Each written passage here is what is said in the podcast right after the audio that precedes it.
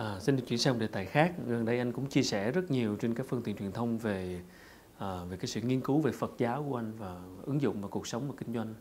Anh đến với Phật giáo từ khi nào và và cái cái um, cái cách mà anh ứng dụng nó vào kinh doanh như thế nào?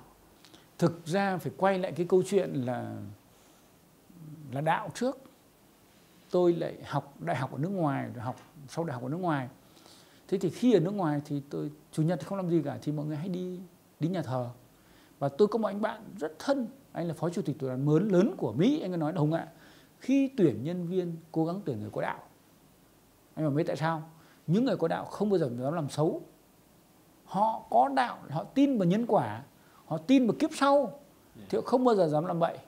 Đấy là câu nói tôi không bao giờ quên và anh Steve đã dạy tôi những cái cái cái cái bài học đầu tiên như thế. Từ đó tôi đọc sách tôn giáo nói chung, chứ không chỉ có sách Phật giáo. Thế nhưng rồi, thế rồi đến một cái ngày đẹp trời, thì về Việt Nam, rồi ngày đẹp trời thì gặp được một người thầy của mình. Thầy đầu tiên của tôi đấy là thượng tọa thích viên thành ở chùa hương. Đi theo thầy, rồi nghe thầy giảng, nghe thầy nói chuyện, thì tôi giật mình. Tôi thấy là Phật giáo có nhiều cái hay, chứ không phải là Phật giáo mê tín cái Phật giáo mà mê tín và tôn giáo là đến chùa để xin cái nọ lấy cái kia và đổi một đĩa trái cây lấy cái ngôi nhà.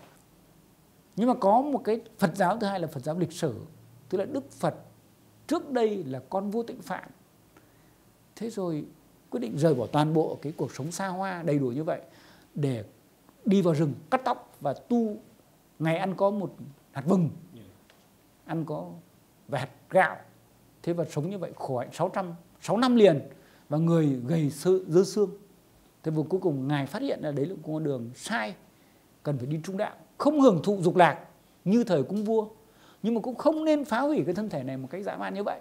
Và ngài tìm được con đường đúng đạo, ăn uống bình thường, tu tập tốt và ngồi thiền 49 ngày đêm dưới gốc cây bồ đề ở Bồ Trang để giác ngộ. Tức là cái ông Phật này là một người bình thường như ta, còn tôi là tin Đức Phật như một người thầy. Yeah. Đức Phật tìm ra con đường gồm có bốn chữ khổ, nguyên nhân của khổ, thoát khổ và con đường thoát khổ. Đức Phật là người tìm ra con đường. Thế nhưng anh Khánh không đi, tôi không đi thì làm sao mà đến đích được? Khi mà anh áp dụng Phật giáo vào kinh doanh thì anh thấy cái triết lý nào mình cho là tâm đắc nhất? Thế bây giờ phải lại quay lại cái chủ đề là Đức Phật giảng cái gì cái đã thì anh sẽ rõ cái câu chuyện đó. Kinh Phật là gì? Kinh Phật là những bài giảng của Đức Phật. Sau cái Đức Phật đắc đạo, tức là tìm ra con đường của mình và Đức Phật hết khổ thì anh cũng biết là khi mà Đức Phật tìm ra con đường thì Đức Phật quyết định là không giảng cho lời người nữa. Đức Phật định nhập diệt.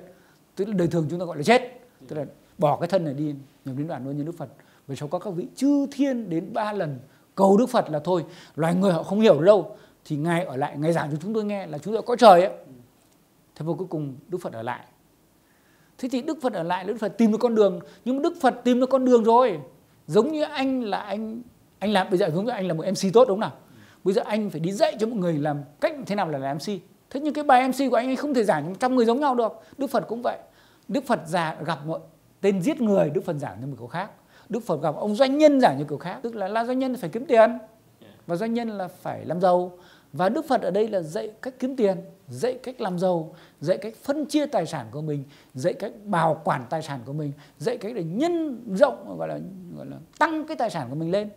Đấy, và dạy làm sao để cái tài sản nó dùng một cách đúng nhất.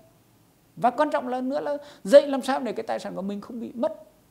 Dạ nhưng ờ, ở đâu đó trong kinh doanh thì ờ, chúng ta đôi khi không thoát được cái chữ tham. Điều đó có mâu thuẫn gì không với những gì Đức Phật dạy? Thực ra Đức Phật dạy uh, nguyên nhân của khổ là tham sân si. Tham là tham lam sân là sân hận nóng tính bực mình. Còn si là si mê không biết đúng biết sai. Thì uh, tham. Vấn đề Đức Phật dạy là để thoát khổ đúng không ạ? Nếu như anh Khánh tham mà anh Khánh thấy không khổ thì cứ việc tham. Vấn đề Đức Phật ở đây dạy là tham là khổ.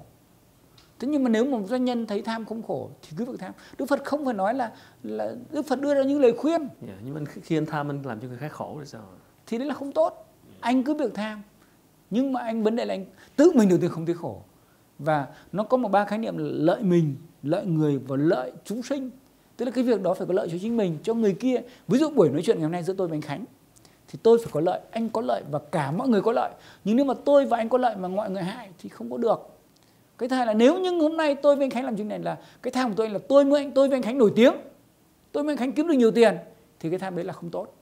Nhưng mà nếu như cái tham của tôi với anh Khánh là làm chương này phải làm thật tốt, phải hoàn thiện, để hàng triệu, hàng trăm triệu người xem, do trăm triệu người xem mà tiền nó chảy vào túi tôi với tôi anh thì đấy là tốt. Nhưng mà tiền nó chảy về là kết quả của việc đông người xem chương trình này thì là tốt. Nhưng mà tôi với anh lại không, bây giờ tìm mọi mẹo, mọi cách rồi các thứ này khác để phải kiếm được nhiều tiền chương trình này. Còn không quan tâm người xem. Thì đấy là xấu.